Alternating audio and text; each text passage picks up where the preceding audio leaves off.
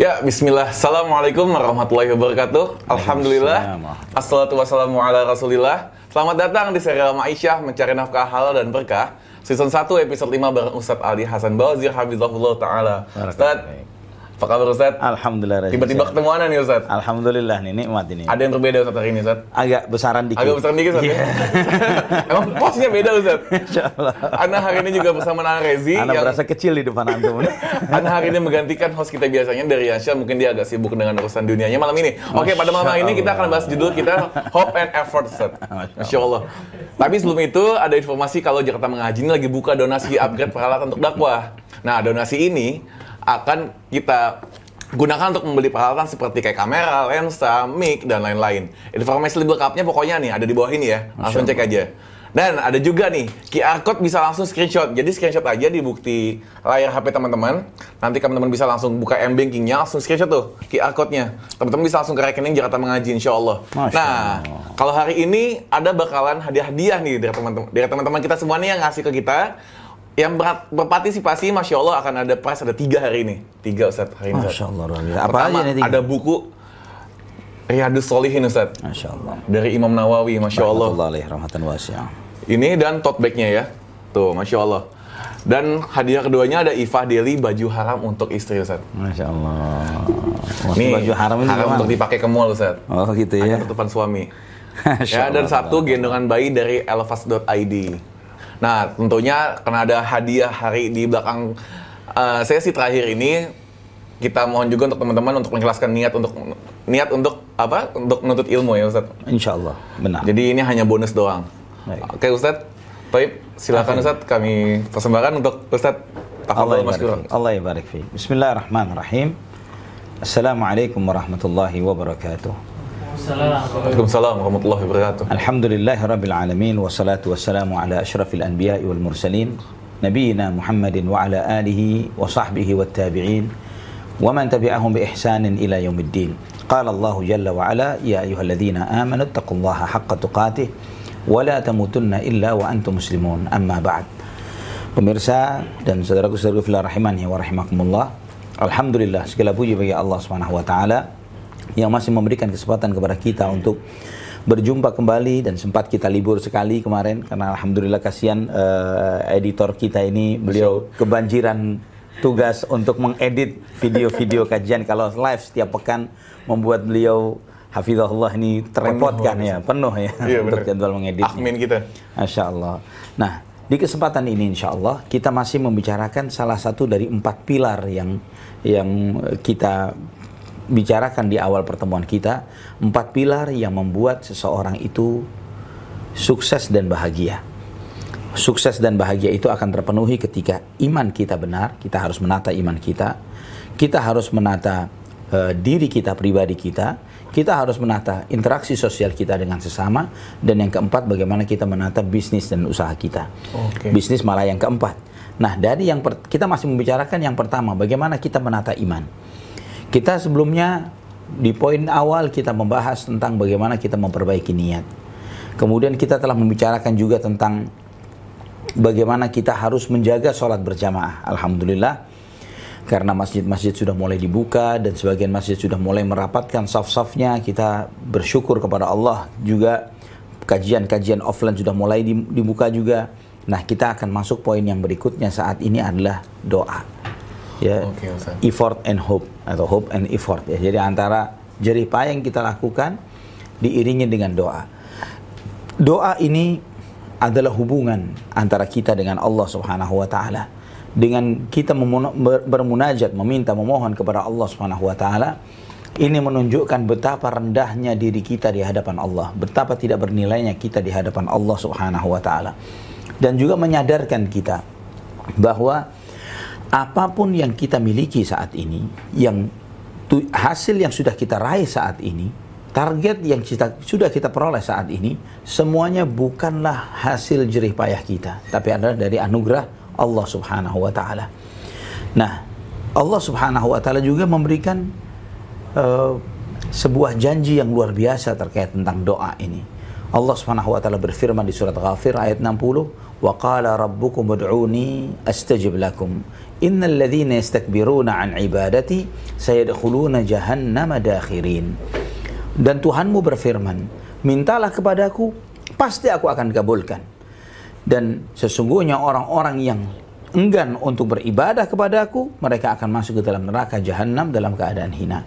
Di sini kita melihat saudaraku fillah rahimani wa rahimakumullah bagaimana Allah Subhanahu wa taala memerintahkan kita untuk banyak meminta kepada Allah, berdoa. Itu bedanya manusia yang sama kita walaupun kita mengenal seorang yang sangat dermawan yang luar biasa, namun jika kita sering-sering meminta kepadanya, dia akan menutup pintunya. Benar Ustaz. Ya. Beda dengan Allah Subhanahu wa taala. Allah Subhanahu wa taala malah sebaliknya. Ketika kita tidak meminta, Allah akan marah kepada kita. Kita harus sering bergantung dan meminta kepada Allah. Nah, doa ini memiliki banyak keutamaan. Di antara keutamanya doa adalah mendatangkan kelapangan dada.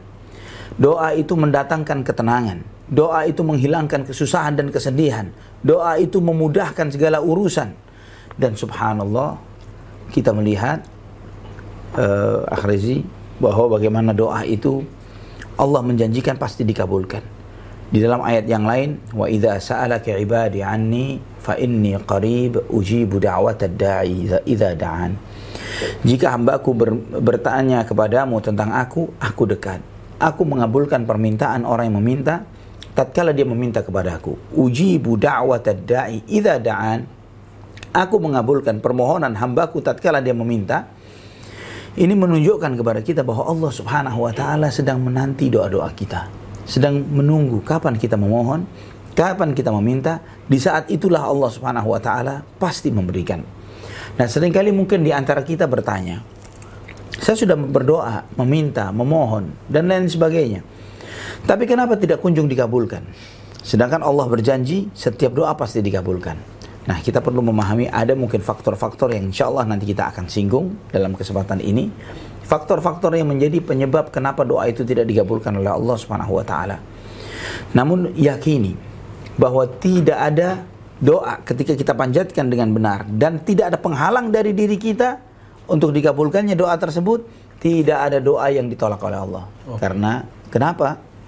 Karena Allah Subhanahu wa taala sebagaimana Nabi SAW sampaikan innallaha hayyun karim wa yastahi min ibadihi an yarfa'a yadayhi ila sama thumma yaruddahuma sifran Allah subhanahu wa ta'ala ini maha malu dan maha dermawan. Allah subhanahu wa ta'ala malu jika hambanya mengangkat kedua tangannya ke langit meminta dan tangan itu balik dalam keadaan kosong. Oh, subhanallah. itu menunjukkan Rezi bahwa Allah, ya, Allah Subhanahu wa taala Maha Karim dan jika Allah memerintahkan kepada kita untuk bersikap dermawan antara satu dengan yang lainnya mustahil Allah Subhanahu wa taala menunjukkan sikap kebakhilan Allah Karim Allah Maha Kaya. Dan tidak ada yang ketika Allah mengabulkan semua permintaan hambanya tidak akan sedikit pun berkurang dari kekuasaan Allah Subhanahu wa taala dan kekayaan Allah Subhanahu wa taala.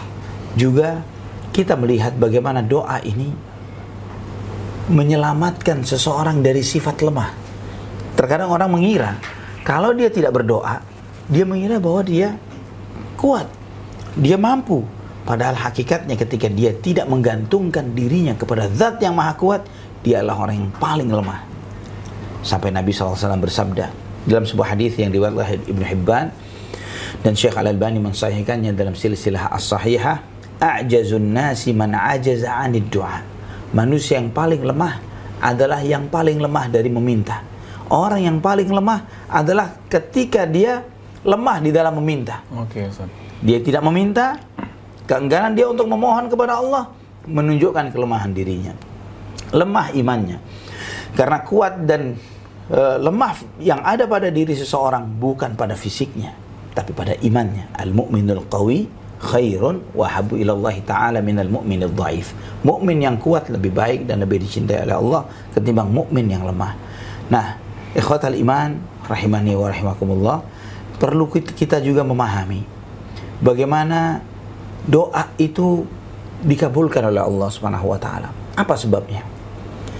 Di antara sebab dikabulkannya doa adalah ketika kita merendahkan diri kita serendah-rendahnya kepada Allah. Semakin kita menunjukkan diri kita nothing, zero, tidak ada nilainya, maka di saat itulah eh, dikabulkannya doa semakin dekat dengan seseorang. Kita melihat contoh yang luar biasa dalam Al-Quran. Di dalam surat Al-Anbiya ayat 87 sampai 88 ketika Allah Subhanahu wa taala menyampaikan kisah tentang Nabiullah Yunus alaihi salam. وذنون إذ ذهب مغاضبا فظن أن لن نقدر عليه فنادى في الظلمات أن لا إله إلا أنت سبحانك إني كنت من الظالمين فاستجبنا له ونجيناه من الغم wa kadzalika nunjil mu'minin. Dan Dhunnun Nabiullah Yunus ketika beliau dengan marah meninggalkan kaumnya. Dan kemudian Allah Subhanahu wa taala mengujinya sampai beliau ditelan oleh ikan. Oleh ikan yang sangat besar. Dan di dalam kegelapan itu Allah mentakdirkan bahwa beliau masih hidup di dalam kegelapan. Fidzulumat di dalam kegelapan kegelapan kegelapan dalam bentuk jamak. Karena di dalam kegelapan malam di dalam kegelapan lautan di dalam kegelapan perut ikan Kemudian dia menyeru la ilaha illa anta subhanaka inni kuntu minadh zalimin. Tidak ada yang berhak disembah kecuali Engkau ya Allah. Maha suci Engkau ya Allah. Aku adalah orang yang zalim. Dia memuliakan Allah, mensucikan Allah, menunjukkan kemahaesaan Allah Subhanahu wa taala dan kemudian menunjukkan dirinya sebagai yang rendah, zalim, serendah-rendahnya. Fastajabnalah. Maka kami pun mengabulkan permohonannya. Wa najjainahu minal gham dan kami selamatkan dia dari segala kegelapan itu, dari segala kegalauan, kesedihan yang sedang mengalaminya. Dan ternyata ayat ini tidak berhenti sampai di sana. Ternyata kiat sukses yang Allah Subhanahu wa taala sampaikan kepada kita melalui surat Al-Anbiya ini bukan hanya terbatas pada diri Nabiullah Yunus alaihissalam saja, namun siapa pun, siapa pun dia yang melakukan seperti Yunus alaihissalam Allah pasti memberikannya. Wa kadzalika nunjil mu'minin. Dan seperti itulah kami selamatkan orang-orang beriman. Artinya apa? Seperti itulah kami selamatkan orang-orang beriman. Bahwa sebagaimana Yunus alaihissalam mengucapkan la ilaha illa anta subhanaka inni kuntu minal zalimin dan Allah menyelamatkannya dan mengabulkannya demikian pula siapa pun orang beriman akan mendapatkan hal yang serupa namun sering kali kita juga bermasalah lagi Rezi yes. kenapa orang yang Seringkali Ustaz, Anda mengucapkan La ilaha illa anta subhanaka inni kuntu minal zalimin. La ilaha illa anta subhanaka inni kuntu zalimin. Memang katanya kalau berdoa dengan mengiring dengan La ilaha illa anta subhanaka inni kuntu zalimin, pasti dikabulkan. Tapi kenapa Anda tidak seperti itu? Ada oh, banyak kayak gitu. Iya. Benar. Pertanyaannya sederhana. Ketika Anda mengucapkan La ilaha illa anta subhanaka inni kuntu minal zalimin, apakah hati Anda seperti hati Nabi Yunus alaihissalam pada saat itu? Okay jelas keimanannya berbeda yeah. saat tingkatannya. Hatinya berbeda, Benar. ketergantungannya berbeda. Benar. Kita mengucapkan la ilaha illa anta subhanak, tidak ada Tuhan yang berhak disembah kecuali Engkau, Maha Suci Engkau. Tapi apakah hati kita mengucapkan kalimat yang sama? Ketika kita mengatakan inni kuntu minal zalimin, aku adalah orang yang zalim. Apakah sadar kita menyadari diri kita orang yang zalim? Seringkali kita tidak sadar bahwa diri kita zalim. Malah ketika inti zalim, kita marah dan emosi. Lah, anak tidak zalim. Padahal Siapa yang tidak menzalimi dirinya di dalam kehidupan? Nah, kemudian, nah ini kaitan dengan konteks antum kita semuanya sebagai pengusaha.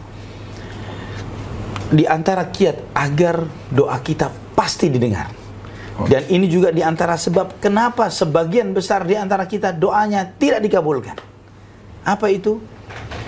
Menjaga harta yang halal yang masuk ke dalam diri kita. Okay. Menjaga rizki yang halal. Jangan sampai ada harta haram masuk ke dalam diri kita. Bahkan yang syubhat gimana Ustaz? Apalagi syubhat. Artinya iya, syubhat ketika haram dijauhi, Nabi SAW telah mengajarkan waman waman ittaqa syubhat uh, faqad istabra li dinihi wa irdih. Barang siapa yang mewaspadai dirinya, menjauhkan dirinya dari syubhat, maka dia telah menjaga kehormatan dirinya dan agamanya. Jadi syubhat harus ditinggalkan. Sebagaimana Nabi SAW sampaikan. Nah, menarik sekali dari sini begini. Nabi SAW pernah menyampaikan kepada seluruh kaum muslimin, kepada umat manusia pada saat itu, ayuhan nas. Inna Allah tayyibun la yaqbalu illa tayyibah. Allah maha baik. Allah tidak menerima kecuali yang baik. Wa inna Allah amara bil mu'minin ma wa inna Allah amara al mu'minina bima amara bihi al mursalin. فقال يا أيها الرسل كلوا من الطيبات واعملوا صالحا إني بما تعملون عليم وقال يا أيها الذين آمنوا كلوا من طيبات ما رزقناكم Nabi SAW menyampaikan Sesungguhnya Allah memerintahkan kepada orang-orang beriman sebagaimana Allah memerintahkan kepada para rasul. Ketika Allah berfirman, "Ya ayyuhar rusul, kulu min tayyi kulu min at-tayyibati wa'malu salihah." Makanlah dari yang baik-baik dan beramal solehlah. Inni bima ta'maluna alim. Sesungguhnya aku maha mengetahui apa yang kalian perbuat. Kulu minat tayyibat wa amalu salih. Ini luar biasa. Makanlah yang baik dan beramal solehlah. Sangat terkait. Okay. Inputnya bagaimana? Inputnya, outputnya, outputnya seperti dia. apa? Ketika inputnya tayyibat yang baik-baik, maka amal soleh akan mudah dikerjakan. Oh. Ketika inputnya haram, maka bagaimana dia mengharapkan outputnya adalah menjadi sesuatu yang baik. Kemudian Allah ingatkan ya ayyuhalladzina amanu kulu min thayyibati ma razaqnakum. Wahai orang beriman, makanlah yang baik yang kami rezekikan kepadamu.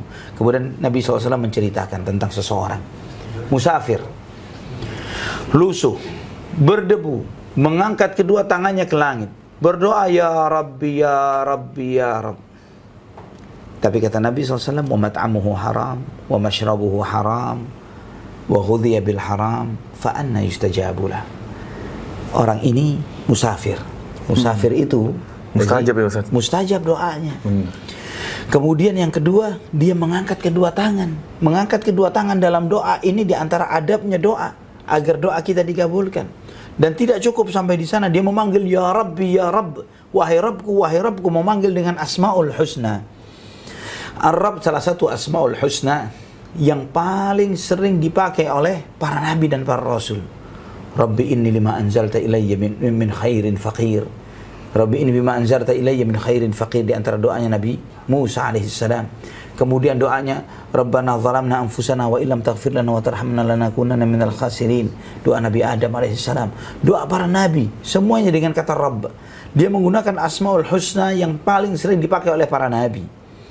Namun kata Nabi SAW, wa mat'amuhu haram, wa mashrabuhu haram, wa malbasuhu haram, wa ghudhiya bil haram.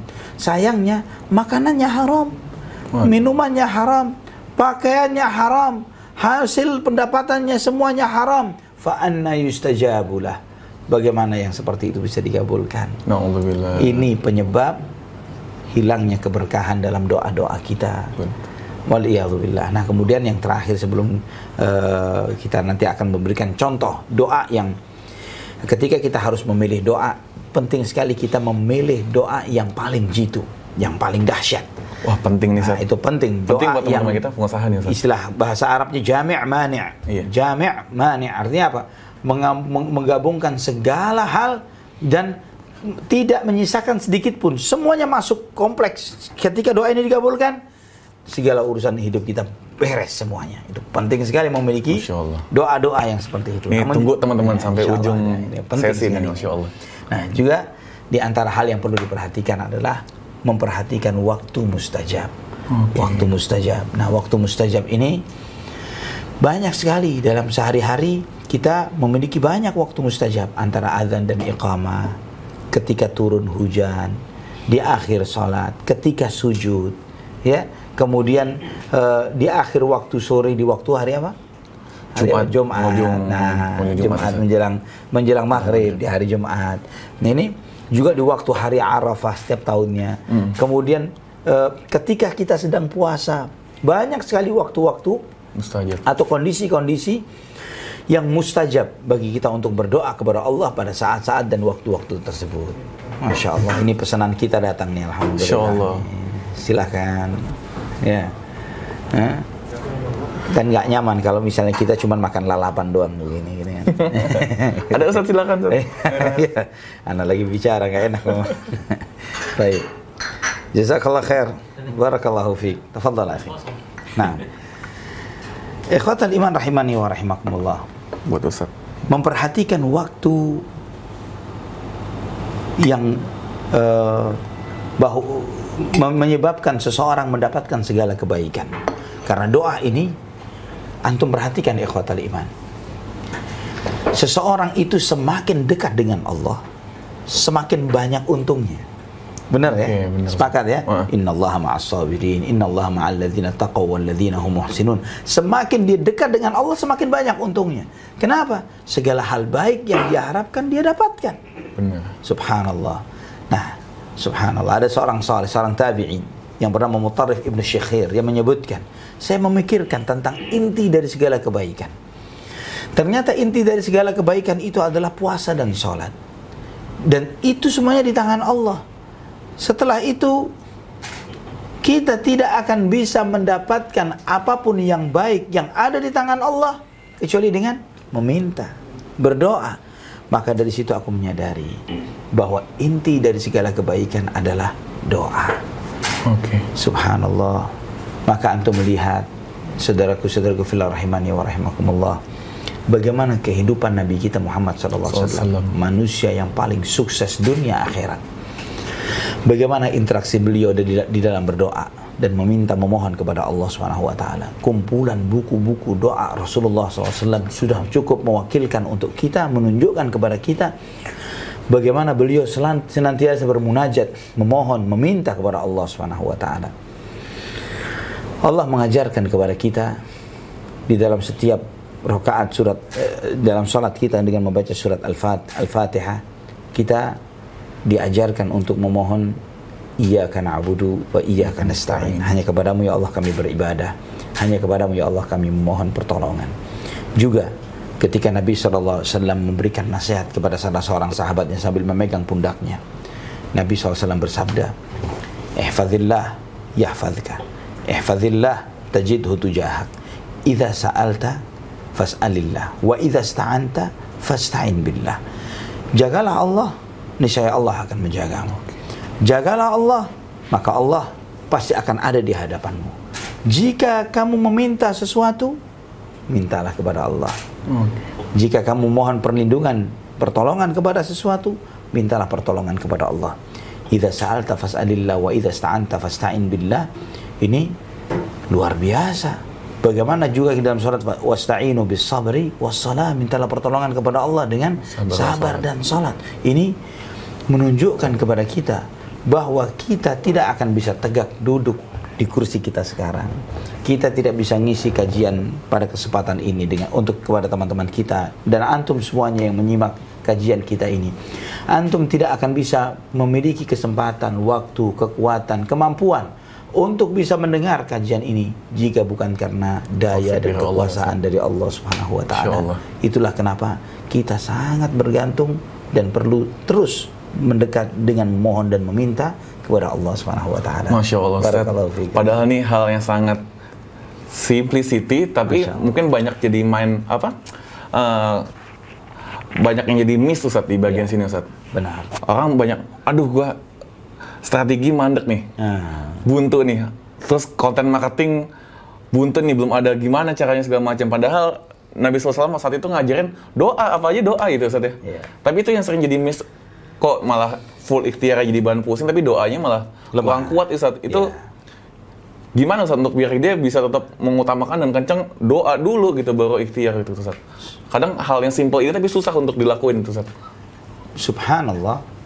Doa ini ketika kita bergantung kepada Allah, berdoa, memohon, meminta kepada Allah, ketika kita melakukan itu semuanya, sedang beribadah, sedang sholat, sedang baca Quran, di saat itu seakan-akan akal kita yang kita peras dengan keras untuk mencari solusi terhadap sesuatu seperti sedang dikompres dengan air dingin. Kita merasa eh, ditenangkan sejenak.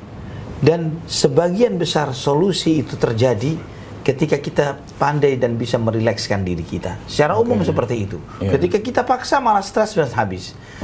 Terlebih lagi andai kata jika kita di samping kita memohon, bermunajat, menyerahkan diri kita kepada Allah Subhanahu wa taala, kita bergantung kepada Zat yang Maha Kuasa, Zat yang membolak-balikkan siang dan malam, Zat yang jika dia menghendaki sesuatu hanya dengan dengan mengatakan kun, jadi maka jadilah. Yang seharusnya ketika kita menyadari yang seperti ini, maka adalah aneh jika sebagian kita sangat begitu berpasrah fokus kepada energi dan kekuatannya dan Iya. ikhtiarnya lupa untuk sholat beribadah memohon kepada Allah jika merasa mandek tidak menemukan solusi terhadap masalah yang sedang dihadapi ide nggak keluar dan lain sebagainya taruh dulu ya save kerjaan simpan ambil air wudhu sholat minta kepada Allah Insya Allah selesai dua rakaat dengan hati yang tenang dengan pikiran yang jernih kemudian muncullah ide-ide yang baik dengan taufik dan hidayah dari Allah Subhanahu wa taala. Dan ketika kondisi ini Ustaz, dia Nah. ketika merasakan lagi ada butuh, silakan Ustaz, tafadhol Ustaz. Dia lagi ada stuck masalah konten, masalah strategi segala macam. Mungkin bagi sebagian orang dia tahu punya alasan untuk mengemis kepada Allah. Saat dia sujud benar-benar bisa ngemis sama Allah. Tapi yang jadi ujian baru nih Ustaz, ketika bisnisnya itu lancar Ustaz. Ketika rezekinya itu lancar dan strategi dia bisa setiap yang dia rencanakan berjalan dengan rapi semua, tapi minta tolong sama Allah setelah dari saat kondisi kayak gitu malah berkurang Ustaz Iya. itu itu ya yang jadi dilema Ustaz. Iya. Aduh kok kenapa nih ketika lagi lancar malah nggak seperti kencang doa waktu-waktu kita susah lagi stuck gitu, Ya, Ustaz. lagi stuck atau susah. Mau nasihatnya gitu ya. Ustaz gimana Ustaz? Masya Allah. Insya Allah setiap pengusaha apalagi di zaman kita sekarang ini mereka menyadari bahwa lancarnya usaha bahwa ra- sebuah perusahaan yang berjalan dengan sangat bagus saat ini mereka semua menyadari bahwa strategi ini adalah strategi yang sifatnya temporer sementara. Oke. Kita menyadari semua pengusaha benar. menyadari itu bahwa Kan tidak dinamis boleh terus ya, Ustaz, sangat dinamis luar Betul. biasa. Selalu kita mengalami eh, ketika anak melihat bagaimana eh, dinamika usaha yang Dan ada. kurva omset aja tuh pasti Ya. selalu UW, Ya. UW itu Ustaz ya. Nah, UVW gitu, ya naik Ustaz. turun, naik pasti turun. akan naik turun ya. Pasti semuanya. Maka bagaimana perusahaan eh, melakukan strategi itu beragam jenis strategi. Dan bukan cuma strategi, produk pun mereka membuat varian-varian produk. Karena Iya. ketika gagal di satu, maju di yang lain dan terus demikian. Yang dari situ kita menyadari bahwa tingkat kesuksesan seseorang itu bukan karena hebatnya strateginya. Betul. Bukan, karena ada faktor lain yang di luar di kemampuan dirinya.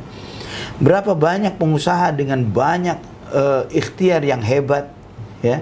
Namun ketika Allah Subhanahu wa taala belum memberikan jalan baginya, maka dia tidak mendapatkan jalan untuk itu. Masya Allah. Benar. Dan sebaliknya, berapa banyak orang yang dengan sangat sederhana, Pak, kiat suksesnya apa? Kiatnya, ya udah begini saja, nggak ada. Ya berapa banyak orang yang modal seperti itu? Benar, ya Allah. just uh, jalanin saja. Tidak punya strategi, tidak punya itu, tapi bos-bos top, gitu ya.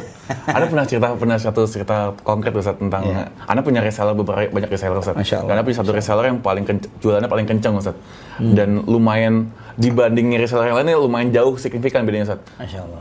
Share dong tipsnya sales bisa bagus gimana sih gitu kan? Ah, Yang Ana menurut dia itu sebuah benar-benar yang dijalani Ustaz. Tapi menurut Ana Nah. nggak ada yang spesial kayaknya gitu aja. Tapi pertama dia benar-benar niat emang karena pengen pengen apa dapat maisha terus kedua dia emang doa sama Allah terus ketiga dia sholat duha gitu kan terus keempat dia sedekah terus keempat dia baru ikhtiarnya ya ramah sama pelanggan itu kan hal-hal simpel aja Ustaz. Iya, betul. Padahal biasa aja tapi kerjaan dia benar-benar signifikan soalnya dibanding sama reseller yang lain Ustaz. Masya Allah.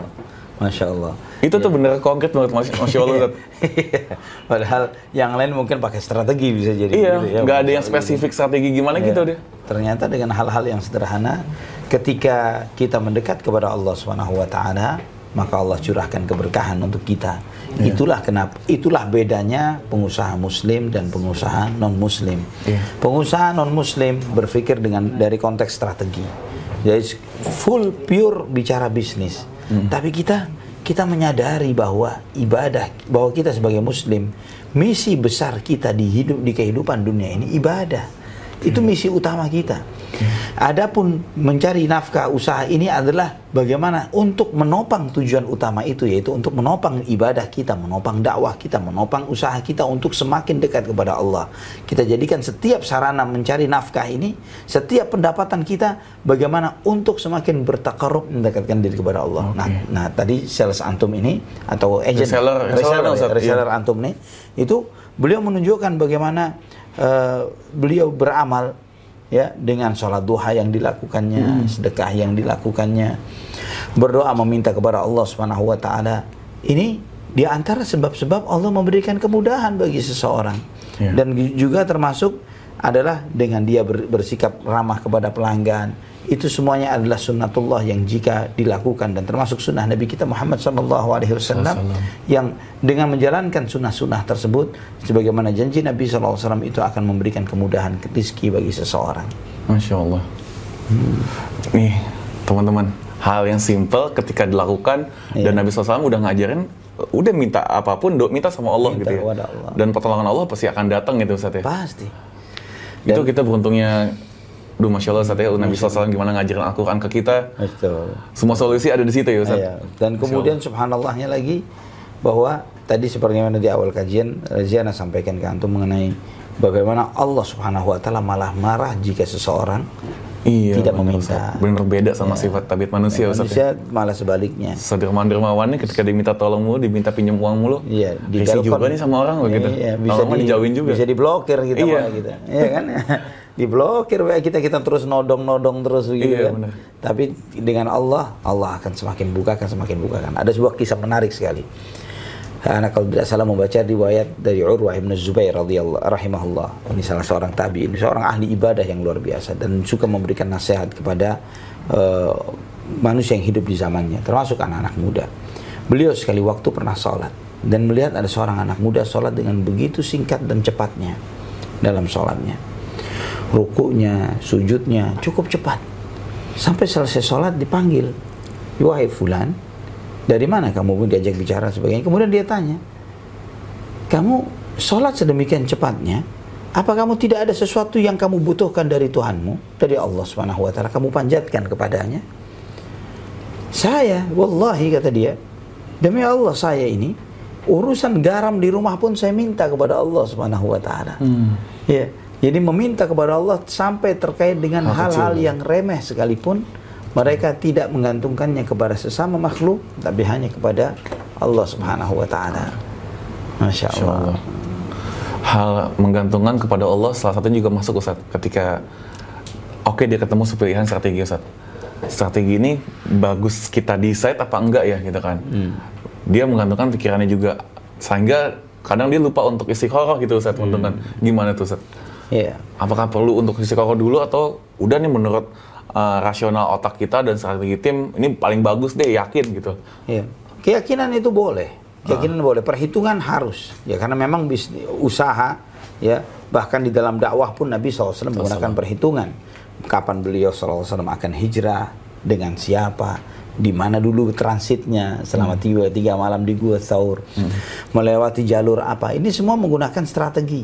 Ya, tapi apakah dengan strategi itu kemudian Nabi SAW melupakan Allah dan meminta dan memohon kepada Allah? Iya. Enggak. Beliau terus meminta. Beliau terus meminta. Jadi mengajarkan kepada kita setiap antum memiliki sebuah usaha tertentu, memiliki ikhtiar-ikhtiar untuk membuat strategi dan yang lain sebagainya, ingat Allah Subhanahu wa taala. Minta kepada Allah untuk setiap hembusan nafas antum, setiap langkah-langkah yang antum tempuh, semuanya diberi keberkahan oleh Allah Subhanahu wa taala. Ini ibarat ilmu seminar bisnis ini daging, Ustaz. Daging wagyu, Ustaz. Karena sebelum ngomongin strategi bisnis, gimana marketingnya, gimana oh, gimana marketing 1.0 sampai 4.0. Iya. Kalau fundamental awal bisnis fondasinya aja lupa, bisa Ya, bubar gerak. bubar, Ustaz. Iya. Ini benar-benar makanya pusatnya daging tuh, Masya Allah, jazakumullah khairan, Ustaz. Tapi ada satu masih topik simpan yang Ustaz masih disimpan di belakang nih Ustaz. Doa jitu yang bisa kita amalin tuh Iya, masya Allah. gimana Ustaz? Apa masih nanti dulu Ustaz? ada lagi sampaikan Ustaz. Boleh. Banyak doa jita diajar Nabi. Muhammad. Tapi di antaranya Nabi SAW mengajarkan sebuah doa. Semo- Semoga di antara antum sudah banyak yang menghafalnya. Di antara Nabi SAW mengajarkan sebuah doa. Allahumma aslih li dini. Alladhi huwa ismatu amri. Wa aslih li dunyaya. Allati fiha ma'ashi. Wa aslih li akhirati. Allati ilaiha ma'adi. Waj'alil hayata ziyadatan li fi kulli khair. Waj'alil mauta rahatan li min kulli syar. Allahumma aslih li dini alladhi huwa ismatu amri. Ya Allah perbaiki urusan agamaku ya Allah. Karena dialah yang menjaga semua urusanku yang lain. Agamaku ya Allah, perbaiki agamaku. Wa aslih li dunya allati fiha ma'ashi. Perbaikilah urusan duniaku ya Allah karena di dunia aku hidup. Wa aslih li akhirati allati ilaiha ma'adi. Ya Allah perbaikilah akhiratku ya Allah karena ke sana nanti aku akan kembali. Waj'ali hayatan waj'al waj'alil hayata ziyadatan li fi kulli khair. dan jadikanlah ya Allah kehidupan itu tambahan kebaikan untukku tambahan fikul khair di dalam semua kebaikan. Jadikan kehidupan tambahan untukku dalam segala kebaikan. Baik dunia, baik akhirat. Insyaallah. Waj'alil mauta rahatan li min kulli syar.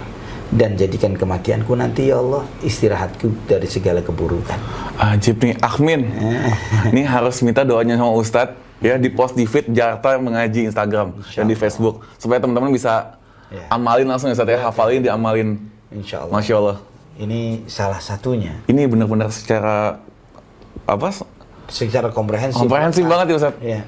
Yang apa pun yang kita gantungkan, apa yang kita mohonkan, yang kita harapkan, mm -mm. Ada semuanya dalam doa ini. Betul, betul. Masya Allah. Walillahilhamdulillah minna. Itulah juga di antara hikmah doa Rabbana atina fid dunya hasanah wa fil akhirati hasanah wa qina adzabannar. Ini juga di antara doa yang luar biasa. Jangan remehkan doa ini dan ketika memohon hadirkan hati. Hadirkan hati. Minta dengan serius kepada Allah. Sekali permintaan Anda dengan serius kepada Allah, Rabbana atina fid dunya hasanah wa fil akhirati hasanah wa qina adzabannar. Sekali doa Anda dengan khusyuk di waktu yang mustajab. Di saat itu Allah pasti mengabulkan doa berubah nasib kita. Insya Allah. Berubah. Ya Allah berikan kebaikan untukku di dunia, kebaikan untukku di akhirat. Jauhkan aku dari azab api neraka. Masya Allah. Allahu Akbar. Ini Allah. sekali saja dikabulkan, selesai urusan dunia akhirat kita beres. Masya Allah. Masya Allah. Hmm?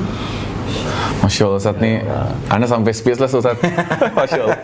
Ditambah lagi kalau emang ada doa juga Ustaz ya, diminta untuk ketakwaan sama Allah Ustaz ya. Iya.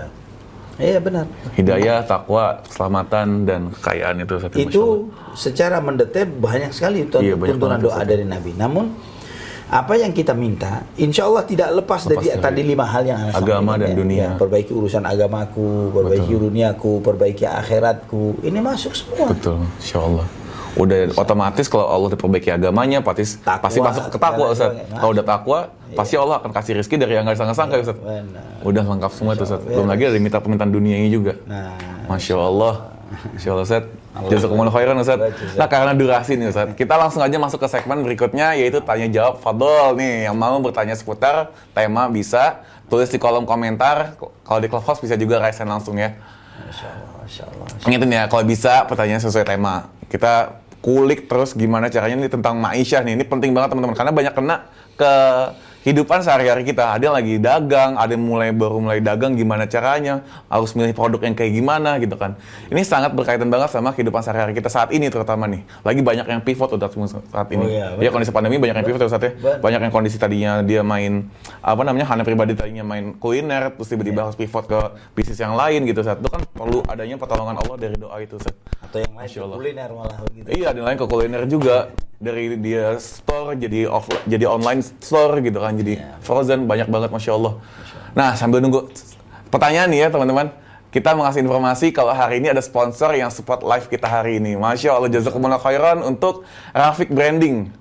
Rafik Branding ini jasa yang menyediakan buat logo, video, gambar yang bikin branding guideline kalian, Instagram nih feed Instagram bisa jadi cantik dengan dibikin oleh Rafik Branding. Saat, dia pun juga bisa handle strategi marketing secara keseluruhan Ustaz. Iya. Ada anak punya teman satu brand dia brand skincare, skincare cewek Ustaz padahal, tapi bisa di full dipegang marketingnya sama si Rafik Branding ini Ustaz. Jadi bisa bikin padahal brand skincare cewek tapi semua konten-kontennya tanpa tanpa menampilkan foto cewek sedikit pun sama Masya sekali. Allah, Masya Allah. Sangat full edukatif semua Ustaz. Masya Allah itu. Masya Allah. Perlu gitu. Anda sebut aja SBC Skin tuh dipegang sama Rafiq Branding semua keseluruhan strategi marketingnya. Masya Allah. Cuman dia skincare ceweknya itu dia penting tuh. Kita punya sponsornya hari malam ini.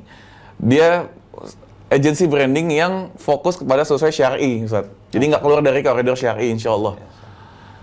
Nah, dia juga megang digital marketing, yang penting sesuai syarat itu paling penting. Nah, teman-teman pokoknya yang langsung butuhin jasanya nih, Rafik Branding, langsung aja kepoin IG-nya nih di bawah ini nih, Rafik Branding.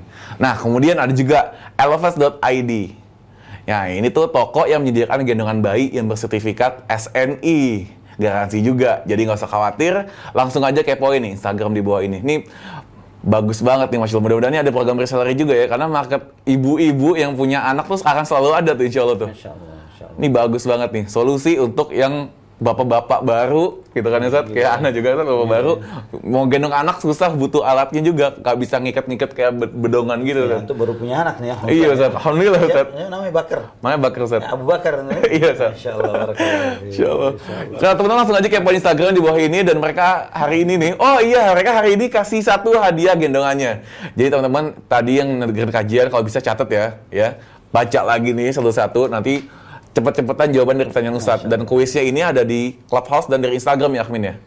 Oke, itu teman-teman yang follow ya Instagram ya Rafik Branding sama elevas.id. Kepoin IG-nya pokoknya. Oke, gimana? Pertanyaan udah banyak di Akhmin. Kita langsung aja baca satu-satu. Wah, ada yang terkenal nanyain Apip mana Apip? Nggak ada Apipnya. Dari Alfa Siena. Ngapain Alfa Siena nanya ada di grup ini?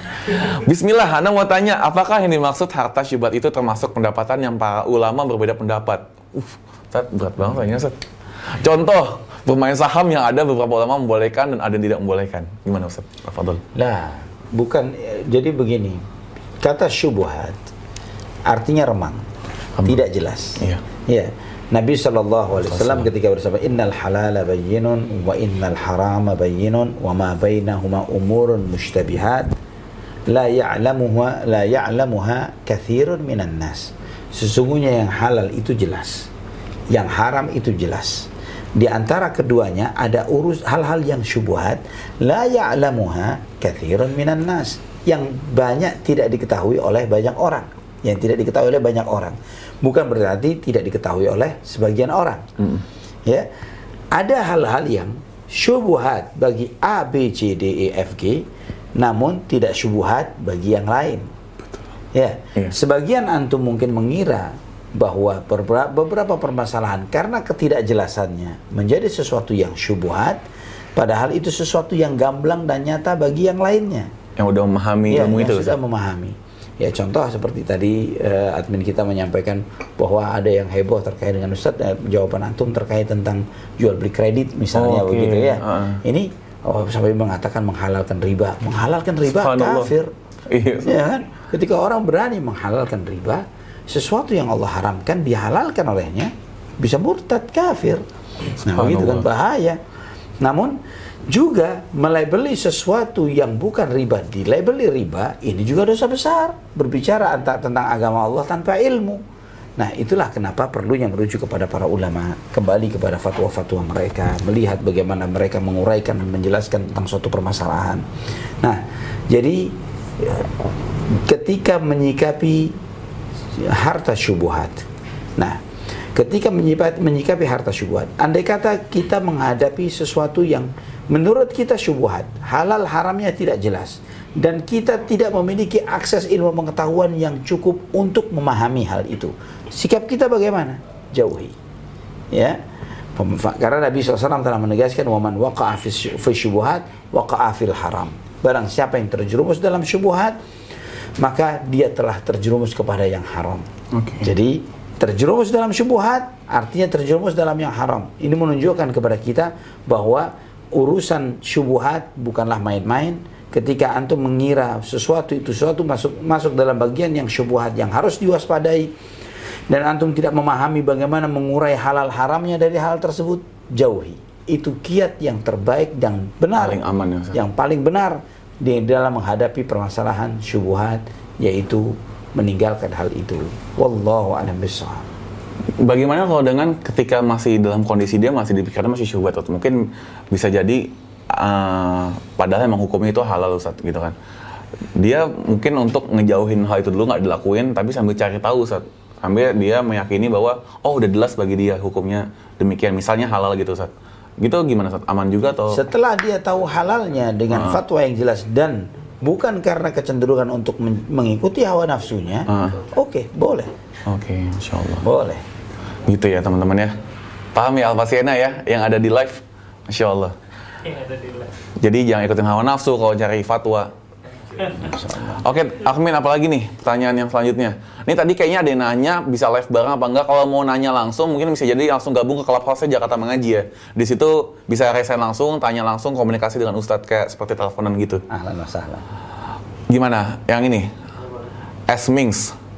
Ustadz, gimana hukumnya kalau orang berjualan tapi memakai jimat-jimat? Ustadz. Ya, berjualan pakai jimat-jimat. Dia dapat dunia, kehilangan akhirat.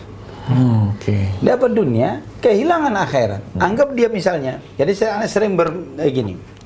Kalau dapat uh, bisnis pakai jimat, misalnya sudah bisnis pakai jimat, jimat ini jelas haram, syirik bahkan, ya kan, menggadaikan tauhidnya.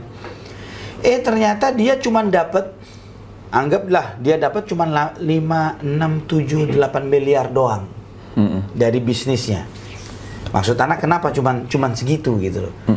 Kalau misalnya antum pakai jimat, bisnis antum bisa sama dengan McDonald misalnya, KFC, ya. Nah, ini baru jimatnya ini jitu begitu ya. Iya. Aneh sekali kalau misalnya sudah pakai jimat tapi kalah sama McD. Apa jimatnya McD lebih hebat nih? gitu kan misalnya begitu. Betul. Nah, ini harusnya cari jimatnya McD apa nih? Dan yang ngasih jimat cuma gitu-gitu doang hidupnya Ustadz.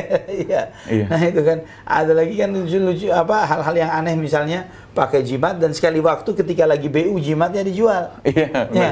Eh, lagi BU jual jimat untuk melancarkan rezeki. BU jual jimat lancarin rezeki gitu. Dijamin kaya pakai jimat ini tapi di BU jualnya. Iya. Nah itu menunjukkan kepada kita bahwa eh, mungkin dia bisa mendapatkan rizki tapi bukan rizki yang halal, yang halal dengan cara seperti itu, rizki yang haram dan yang kedua dia telah menggadaikan akhiratnya. Na'udzubillah. Apa untungnya dapat dunia tapi kehilangan akhirat? Dan Allah murka lagi Ustadz ya. Allah pasti murka. Iya. Ancamannya apa Ustadz? Mungkin biar makin orang tuh takut kalau misalnya nggak dikasih ancaman. Nabi SAW pernah melihat salah seorang sahabat yang memakai jimat. Ketika ditanya oleh Nabi apa ini, ini adalah penangkal, dicabut oleh Nabi SAW dan dibuang. Kemudian Nabi SAW bersabda, jika kamu mati dan itu masih ada pada dirimu, kamu tidak akan selamat selama-lamanya. Oke. Waliyahulillah, itu bahaya. Na'udzubillah, na'udzubillah. Oke, aman ya. Jangan pakai jimat kalau jualan. Doa, ikhtiar, cari ilmunya. Insya Allah, Masya Allah. banyak solusi ilmu-ilmu yang kaum muslimin yang udah ngasih bocoran-bocoran bisnis jitu pokoknya. Assalamualaikum dari Ridwan Rambe. Assalamualaikum Ustaz, untuk pemula mau bisnis modal sendiri atau utang? Wah, Anda pengen jawab rasanya banyak banget pulang-pulang tapi tafadhol Ustaz. Banyak banget soalnya Ustaz sebenarnya. Jadi bisnis mo- dimo- diawali dengan modal sendiri atau hutang, begitu? Iya. Baik. Pilihannya ini kenapa cuma dua itu saja? Ada Betul. opsi lain. Ada pre-order Ustaz. Ya. Ada banyak opsi lain. Heeh. Bisa modal sendiri, bisa memang hutang. Ya. Iya. Bisa juga dengan musyarakah kerjasama mudharabah. Gitu kan? Betul. Kan mungkin bisa mudharabah. Ketika dimodalin dengan orang oleh modal orang lain dan kemudian kita berjalan dengan modal orang lain Hmm. tersebut. Hutang apakah boleh dalam konteks ini? Boleh memang. Hmm. Dan memang berbeda ya ini dari sudut pandang ilmu ekonomi, bukan Iya. dari sudut pandang ilmu agama. Dari sudut pandang ilmu eko- ekonomi ada pembagian hutang baik dan hutang buruk. Ya, hutang baik dan hutang bu- hutang buruk. Apa bedanya hutang baik dan hutang buruk? Hutang baik itu adalah hutang produktif. Jadi hutang untuk sesuatu yang kita eh, menjadi modal kerja bisnis dan ap- terlebih lagi terkait dengan yang memiliki omset tertentu. Konteksnya adalah memang adalah hutang yang non riba pastinya. Ya, Anda menyampaikan seperti ini bukan berarti Ustaz menghalalkan untuk pinjam bank nih, hutang bank nih untuk menjadi Karena hutang nggak cuma ke bank doang gitu, Ya. Ustaz. Karena yang Anda jelaskan di sini adalah hutang yang non riba, yang syar'i kepada saudara, kepada mertua, kepada calon mertua, kepada calon apalagi yaitu ya, meminta kepada yang eh, meminjam sesuai dengan syar'i tanpa bunga dan lain sebagainya. Tapi coba cari opsi yang bekerja sama musyarakah. Karena ketika semakin banyak berpartner, berpartner, maka rizki masing-masing ini ada di dalam usaha dan partneran ini tadi. Ya kan? Mereka semuanya memiliki hak rizki dari Allah Subhanahu wa taala Oke. yang dengan demikian insya Allah akan lebih mendatangkan keberkahan. Masya Allah. Allah alam bisawab. Dan bahkan- ini bisa direfill ini? Bisa, bisa Ustaz. Ahmin tolong. Eh, Dan bahkan untuk masalah bisnis dari awal tuh nggak modal kecil pun jadi omset ratusan juta pernah ada cerita langsung saat anda tahu birnya Ustaz. Begitu ya? Dia modal 300 ribu saat mulai bisnis ini. Dia cuma bikin sampel, desainnya, bayar, terus photoshoot gitu kan. Iya. Tampilkan gitu kan. Masya Allah. bikin demand yang banyak, terus lanjut open pre-order Ustaz. Masya Allah. Iya kan? Karena sepertinya tahu juga orangnya kayaknya. banyak Ustaz yang kayak gitu satu ya, kan Ustaz. sebenarnya tahu juga orangnya kayak gitu. Bikin pre-order harusnya kumpul langsung 40 juta langsung dia. Bukan bukan cerita pribadi itu bukan. Ada juga yang lain Ustaz. Begitu, ha? Iya Ada- juga. Oh, Ah, gitu. Ustaz. Anak kita juga. takut cerita pribadi begitu. Karena itu juga jadi tips juga untuk teman-teman teman-teman aneh mau mulai usaha Ustaz. Jadi bikin aja kayak misalnya teman aneh mau bikin gamis Ustaz gitu kan. Iya. Bikin bikin gamis satu model gamis itu misalnya cuman ongkos jahit itu 30.000 ribu, 50 ribu. Tambah ongkos bahan misalnya 40 ribu gitu kan. Iya. 90 ribu ongkos jahit satu gamis. Misalnya mau bikin tiga model. Tiga modelnya dulu bikin sampel gitu Ustaz. Iya, betul. Jadi 120 ribu misalnya kali 3 360 ribu modelnya doang Ustaz. Dia photoshoot, pakai handphone sendiri, post ke Instagram, tolong teman-temannya posting-posting postingin, value-nya ditampilin gitu kan. Nah, bangun demand Ustaz, bangun demand baru deh bikin konten-konten pre-launch-nya dan dia bikin baru konten launching-nya Ustaz. Ayo pre-order gitu kan. Cuman 100 pieces pertama misalnya. Jualnya 300 ribu Ustaz. Masya Allah, tabarak. Udah jadi modal dari customer sendiri. Dia modal cuma 300 ribu tapi bisa langsung omset 100 kali 300 ribu berapa? Benar. Dalam dunia yang seperti ini, Masya Allah. alhamdulillah, ketika kita mau sedikit berpikir kreatif, Iya. banyak hal, banyak solusi jalan. banget Ustaz kalau Banyak. misalnya karena hutang pun mungkin kita ada beban sendiri apakah dia punya perencanaan yang matang apa enggak layak apa enggak untuk berhutang gitu Ustaz ya Iya betul. Masya Allah banyak banget solusi Masya Allah. Masya Allah. Selanjutnya Akmin Clubhouse ya? Kita angkat yang ada di Clubhouse. Silakan. Ada Hakim. Tafadhol Hakim Assalamualaikum. Dengan siapa di mana? Hayakumullah. Ya, Assalamualaikum. Allah ibarik fi. Iya, Ana mau mungkin nasihat mungkin buat Ana atau mungkin juga ada rekan-rekan yang lain nasihat untuk kami yang bisa dibilang mungkin WFH ya. Atau WFH mungkin ada juga beberapa yang eh, pemasukannya juga terpotong lumayan banyak seperti itu.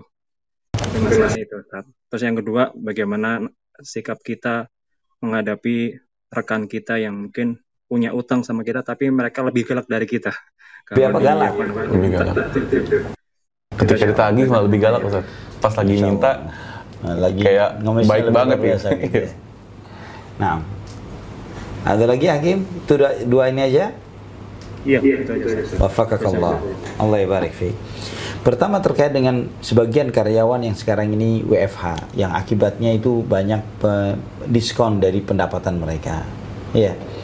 Ini juga hikmah pelajaran bagi setiap kita ya khawatir iman bahwa sebagian besar kita, sebagian besar kaum muslimin sayangnya terutama para karyawan mereka ini mengira rezeki itu bukan dari Allah Subhanahu wa taala. Bukan bukan bukan artinya salah keyakinan ya. Dan mereka tahu bahwa rezeki itu Allah yang ngatur.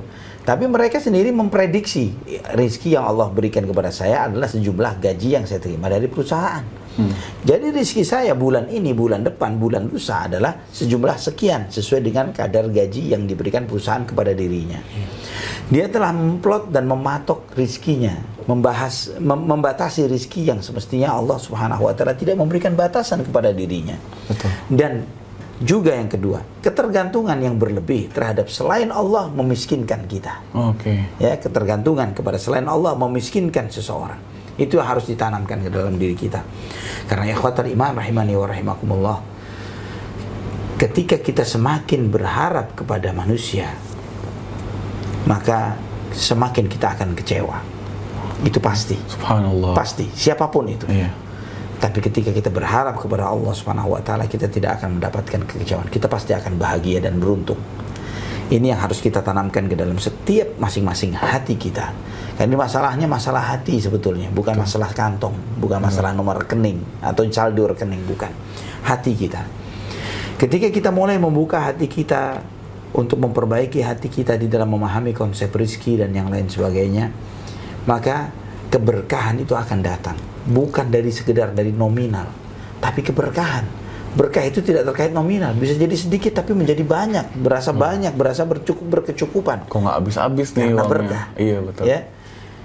Contoh yang paling sederhana yang kita jalani ya itu dalam kehidupan kita sehari-hari. Kita menjalani kehidupan ini 24 jam dalam sehari. Namun berapa banyak dari kita yang 24 jam itu habis waktu dengan hal yang begitu saja sia-sia, do nothing, begitu ya nggak ada manfaatnya. Sebagian lagi walillahilham sebagai contoh misalnya Ana alhamdulillah kajian kita antum dengan ana sekarang ini di hari ini adalah hajian keempat ana nih. Ajib, Masya Allah Ustaz. Dari kajian Dan Ustaz masih fit malam hari ini untuk teman-teman nih Masya Kopinya Allah. makanya di refill. ya, ini kajian keempat ana pada saat tadi ana dari ko- kota wisata. Masya Ya, Allah. sebelumnya di Taman Mini. Dari Gitu kota ya. wisata langsung ke Duren Sawit. Iya betul ya. Kita sebelumnya di Taman Mini, subuh tadi di Pondok Bambu gitu Masya kan. Allah. Ini anak melihat subhanallah, ini ya anak bersyukur alhamdulillah semoga ini sebagai sebuah keberkahan. Nanti berkah apa? Eh, bagaimana kita waktu yang singkat kita bisa memberikan manfaat kepada banyak orang, Masya Allah. ya kan? Dan kemudian kita mensyukuri alhamdulillah di saat yang bersamaan masih bisa melakukan misalnya ibadah-ibadah personal yang bisa yang biasa kita lakukan ya. Ibadah-ibadah pribadi menjaga sholat berjamaah dan yang lain sebagainya. Masih bisa kita amalkan. Ini hal-hal positif yang layak dan harus kita syukuri. Belum lagi masih bisa mikirin urusan kerjaan berkomunikasi dengan seseorang untuk mengatur ntar ini bagaimana nih ada planning misalnya eh, ada pembicaraan dengan beberapa ikhwah untuk Ustadz ini planning umrah kita bagaimana? Misalnya gitu kan ya. Ini akan mulai dibuka. Oh masya Allah. Ini Anda mikir ini adalah sebuah keberkahan. Nah ketika Allah memberikan keberkahan bukan nominal tapi eh, kecukupan yang Allah cukupkan dengan begitu saja tanpa harus kita banyak menuntut kepada perusahaan ini itu dan yang lain sebagainya bergantung kepada Allah. Kemudian yang kedua, memang benar kita mengalami satu zaman yang mana Berat. Baik, penghutang ini, yang orang yang ngutang ini merasa lebih berkuasa daripada yang memberi hutang. ya sehingga eh, sering kali eh, sikap yang harus kita ambil di dalam masa yang seperti ini, ketika memang kita harus memberikan pertolongan atau hutang kepada seseorang, eh, kita harus pandai berlapang dada, harus berlapang dada, harus ikhlas dan juga eh, apa ya, anak eh, anak mengenal misalnya ada beberapa orang ketika dia memang ada orang yang datang kepada beliau untuk pinjam gitu ya, pinjam berapa? 500 ribu.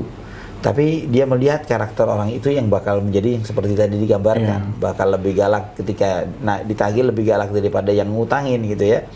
Nah, akhirnya beliau berinisiatif untuk ada duit yang Kasih bisa 20% dikasih nggak aja, ya. dikasih misal- bisa jadi misalnya 300 ribu dari 500 dikasih 300 misalnya.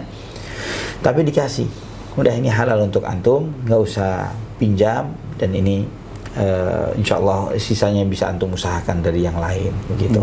Ya, dan demikian pula eh, ketika antum mengalami hal yang seperti ini dan memang harus memberikan pinjaman dengan nominal yang cukup besar misalnya mau tidak mau maka minta jaminan. Itu dibolehkan dalam syariat. Rahan ya minta jaminan. Apa jaminan yang bisa antum berikan? Jaminan apa?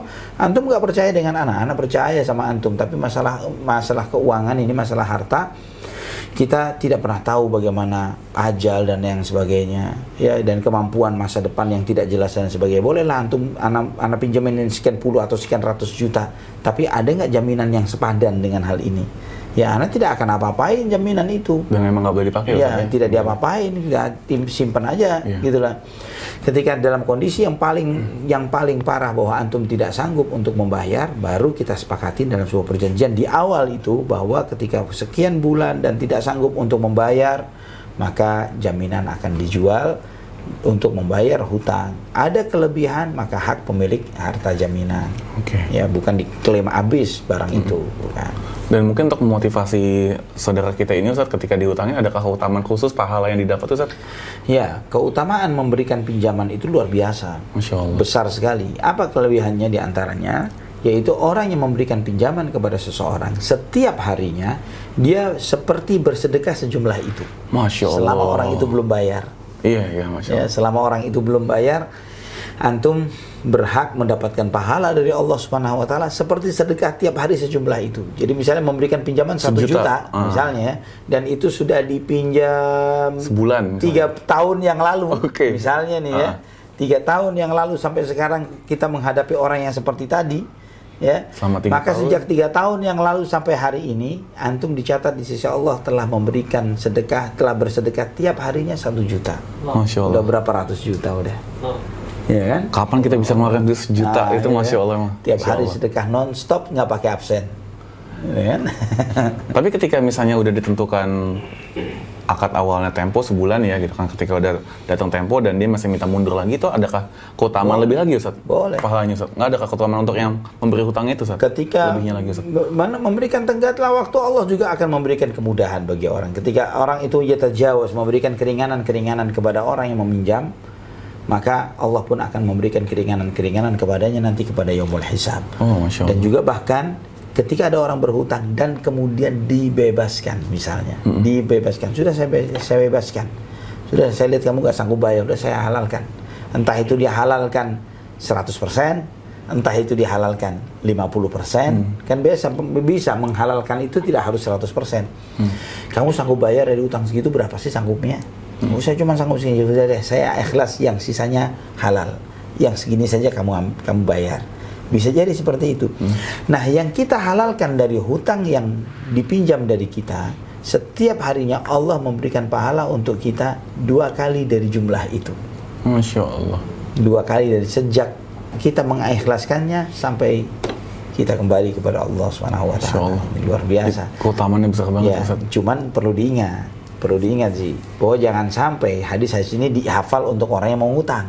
Oh. Nah, gitu ya. Kasih pancingan nih, Iya. lo mau pahala setiap hari sejuta Iya, nggak? Dia mau pahala nggak tiap hari sejuta Buat gitu kan? minta-minta, Ustaz, ya? Iya makanya buat nodong orang. gitu. Bener, bener. Hati-hati. Nah pernah ketemu orang kayak gitu Ustaz.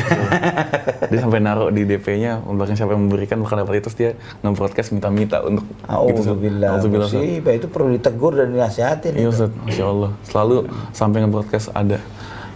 Memalukan umat Muhammad sallallahu alaihi wasallam. Naudzubillah. Tadi mungkin yang awalnya pertanyaan itu Ustaz ya, mungkin orang perlu bedakan antara income tidak sama dengan gaji Ustaz. Iya, betul. Apalagi WFA banyak tenggang waktu yang bisa lebih-lebih, dia bisa nyari side hustle ya Ustaz. Iya, bisa jadi seperti Keahlian dia di bidang kantor bisa dijadikan untuk kons- konsultan untuk yang nggak paham di bidang yang dia kerjain di kantor itu bisa jadi Ustaz. Karena temen Ana ada Ustaz, dia semenjak WFA dia jadi konsultan untuk bisnis-bisnis yang lain malah income-nya bisa puluhan juta dari side hustle-nya Ustaz. Masya Allah, luar Iya. biasa, luar biasa. Masya Allah. Nah, selanjutnya Muaz Abu Jiyad. Atau gimana nih? Langsung yang di Instagram dulu, Ahmin. Iya. Ya, Assalamualaikum Ustadz. Apakah jika kita sudah sering meminta kepada Allah melalui doa, tapi belum dikabulkan juga? Apakah ada nilai doa kita ini di mata Allah? Apakah? Jika misalnya doa itu Ada. dikabulkan juga, apakah ada nilai doa di kita Nilai ini di mata doa. Allah? Oh, nah. Nilai doa bukan cuma nilai, pasti dikabulkan. Tidak mungkin tidak. Hmm. Cuman bagaimana Allah mengabulkan itu salah satu dari tiga. Sebagaimana sabda Nabi Shallallahu Alaihi Wasallam. Dikabulkan secara langsung, dikabulkan tapi tidak langsung, atau yang ketiga adalah Allah jauhkan dari kita musibah karena doa-doa kita. Jadi ada yang dikabulkan direct. Ada yang ditunda oleh Allah dikabulkannya. Entah itu ditunda nanti-nanti di kehidupan dunia atau nanti-nanti di kehidupan akhirat dengan jauh lebih berkualitas. Atau yang ketiga Allah Subhanahu wa taala jauhkan antum atau jauhkan kita semuanya dari musibah yang bakal terjadi karena doa-doa kita. Nah, jika andai kata misalnya doa itu hanya mendapatkan poin yang ketiga saja karena sering doa, maka Allah jauhkan kita dari musibah-musibah yang bakal menyapa kita, itu sudah lebih dari cukup sebagai alasan bagi kita untuk sering berdoa. Masya Allah. Nah, bahaya banget emang kalau kejeblos, tapi kita nggak sadar, rasa nggak dikabulin sama Allah. Sangat Dari Imron 03, Bismillah. Afwan mau tanya Ustadz, salah satu doa tertolak adalah memakan dari harta yang haram. Dan itu bisa menjadi segumpal daging. Bagaimana apakah doanya selalu tertolak? Atau masih ada kesempatan dikabulkan? Taubat pasti dikabulkan. Taubat. Oke. Bertaubat kepada Allah. Allah Subhanahu wa taala Maha menerima taubat. Gitu ya. Masya Allah. Gimana Akmin? Gimana Ustadz? Masih ada mau buka pertanyaan? Ahlan Masya Allah. Jazakumullah khairan Ustadz atas waktunya nih. Teman-teman sih jadi banyak tanya. Bismillah Ustadz, bagaimana jika kita perjualan baju gamis tapi pakai model? Kadang modelnya nggak berijab syar'i. Jazakumullah khairan Ustadz dan tim Jakarta Bang Haji. Ini Ustadz. Anak banyak banget polemik kayak gini Ustadz. Jadi uh, dia punya brand gamis Ustadz di Instagramnya. Mungkin yang produk yang dia jual pertama nggak syar'i Ustadz. Terus kedua fotonya pakai model dengan cewek yang dengan make up, tabar segala macam gitu Nggak boleh. Nggak boleh Ustadz. boleh. Jangan mencari rezeki dengan cara yang haram. Itulah kenapa adanya program seperti Maisha seperti ini Iya. dan program-program eh, yang dise- diselenggarakan oleh banyak ikhwah dan teman-teman kita. Tadi antum cerita bagaimana eh, apa namanya tadi Eh, yang konten kreator tadi yang Iya. Ya beliau bagaimana mereka membuat Agensi itu tadi ya, yang agensi tadi ya bagaimana membuat iklan promosi untuk produk-produk yang Tetap bisa menampilkan value dengan tepat, tapi tanpa melanggar syariat. kos- kosmetik untuk wanita tapi Tanpa menampilkan tanpa model. menampilkan model wanita. Hatta tangan wanita nggak ada di foto Instagram Nah, Ustaz. itu kan menarik sebetulnya. Iya, dia bisa edukasi dengan sangat detail Ya, Ustaz. Banyak Allah. hal banyak hal yang bisa dilakukan dan tidak harus melanggar syariat. Banyak Iya. hal yang bisa dilakukan. Itu mengajarkan kita untuk kreatif dan ketika kita pandai eh, bersikap kreatif yang kreatif itu mengarah selalu kepada yang dihalalkan dan diridhoi oleh Allah, pasti gantinya akan jauh lebih baik. Oke. Pasti gantinya akan jauh lebih baik. Tapi gimana Ustaz hukumnya Ustaz? Dia jual gamis tapi mode uh, Haram. gamisnya nggak syar'i misalnya Ustaz. Iya. Solusinya apakah boleh menjual gamis atau jilbab nggak syar'i Ustaz tapi walaupun dengan tanpa model Ustaz? Nah, dua-duanya juga tidak boleh. Oh. Tidak boleh menjual jilbab yang tidak syar'i. Tidak boleh juga menjual jilbab syar'i dengan, Dengan model, model. yang tidak syar'i. Oke. Nah, boleh tuh ya, teman-teman. Ya. Kalau ada mungkin tadi nama siapa? Eh Ukti tadi mau lihat contohnya gimana sih caranya kan jualan baju cewek nih gitu kan. Jualan baju cewek terus gimana nampilinnya, nampilin value-nya kalau misalnya nggak nggak dipakai sama model. Nah. Coba deh cek IG-nya eh, ini nih. Ifah Daily. Masya Allah, ini Ustadz, dia jualan padahal baju seksi Ustadz. Baju haram buat di depan suami, baju dinas Ustadz. Tapi dia bisa nampilin value-nya, bajunya cantiknya kayak gimana, lucu bajunya kayak gimana, dengan patung Ustadz Oh begitu ya. patungnya bisa dibikin dengan tetap bisa dibangun storytelling sama si brand ini. Coba deh cek deh Ifah Daily IG-nya. Dia bisa nampilin tanpa model sama sekali, tanpa pakai musik Ustaz, tanpa pakai suara akhwat juga, dia bisa nampilin value-nya dengan sangat apik, masya Allah. Masya Allah. Masya Allah. Solusi banyak banget Ustaz kalau misalnya bener-bener kayak Allah kasih taufik Iya. untuk kasih solusi yang kreatif ya. Gimana Ustaz? Masih mau ada buka pertanyaan Ustaz? Boleh? Satu lagi atau masih bebas Ustaz? Satu lagi deh pertanyaan. Oke, satu sebelum lagi ya. Buka sesi. Dari Instagram atau dari Clubhouse? Fad- Akmin? Clubhouse ada nggak? Clubhouse ada nggak? Ada ya. Nggak ada ya? Oke, dari Instagram lanjut banyak nih. Kita pilih siapa?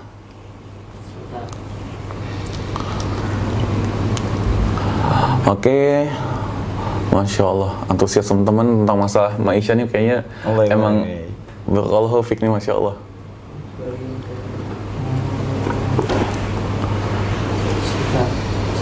Ini boleh.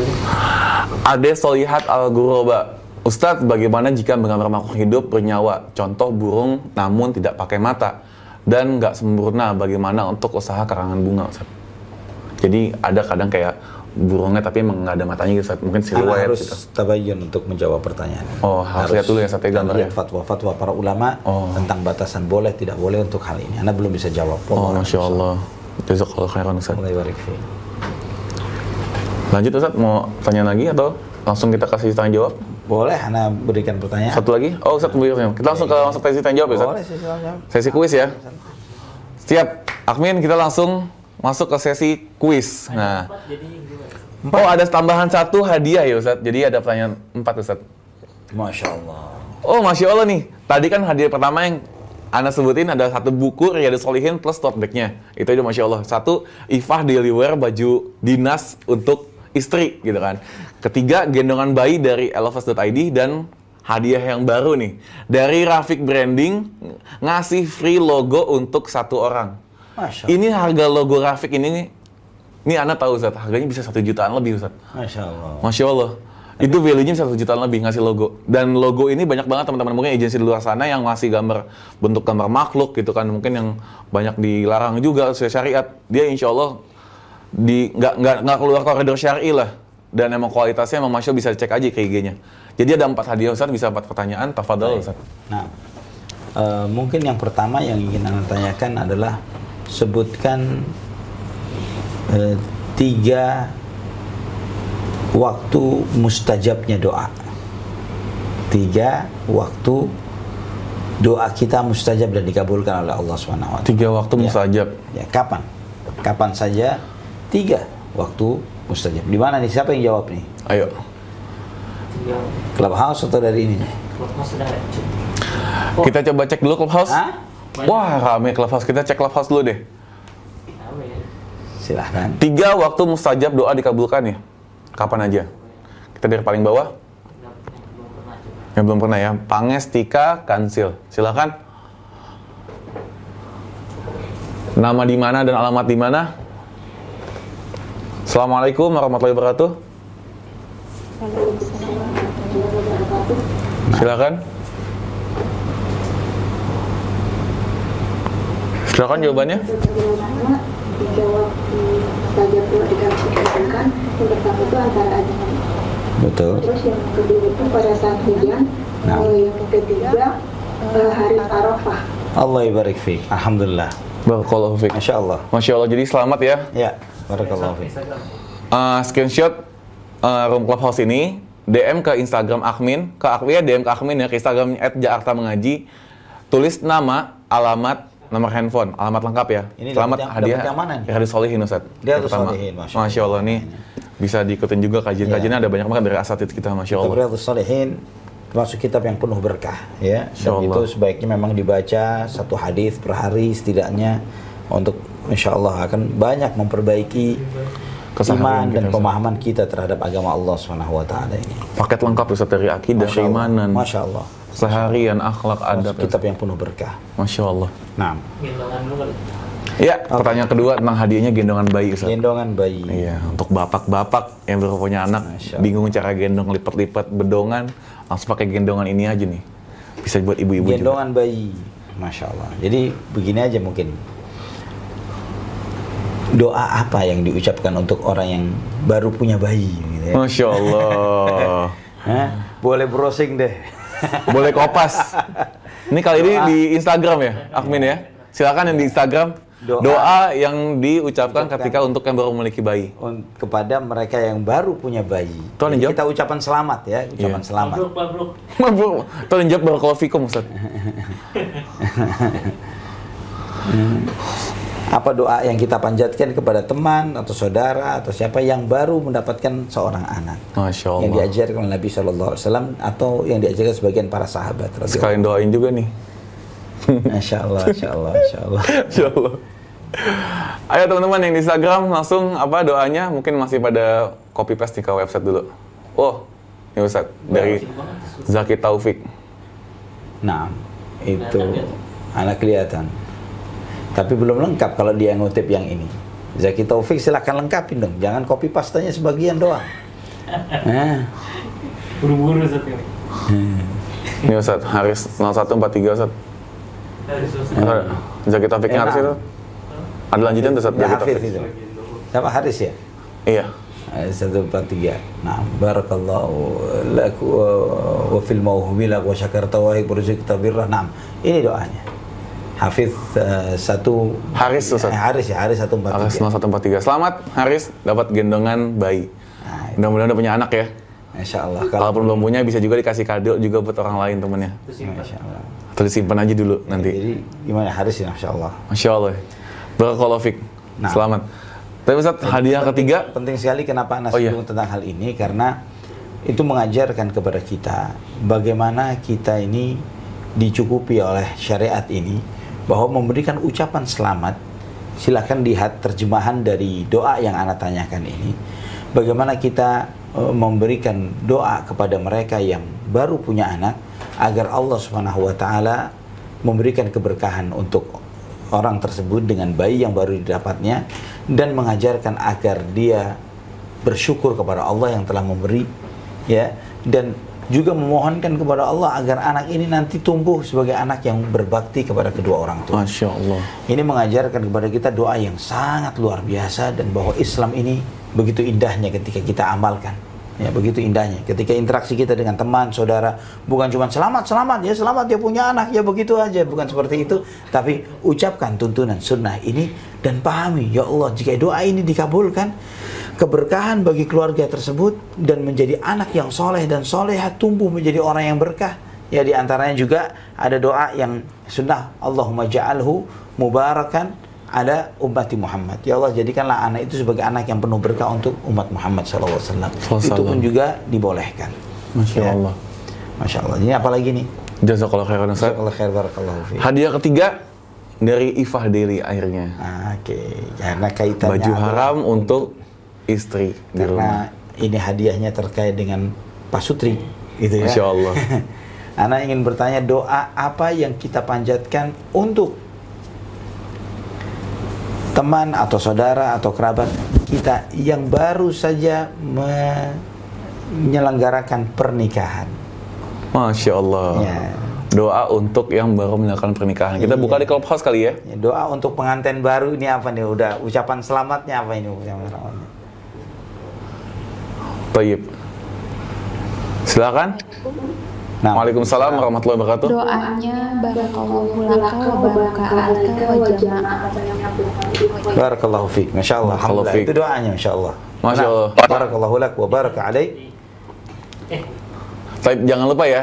Selamat uh, Ukti di tolong di apa namanya di screenshot clubhouse ini aplikasinya lalu dikirim DM ke admin Jakarta at Jakarta Mengaji di Instagram tulis nama alamat nomor handphone alamat yang lengkap ya Masya Allah. Nah, Ana ingin menjelaskan sedikit tentang barakallahu lak wa baraka alaik wa jama'a bainakuma fi khair.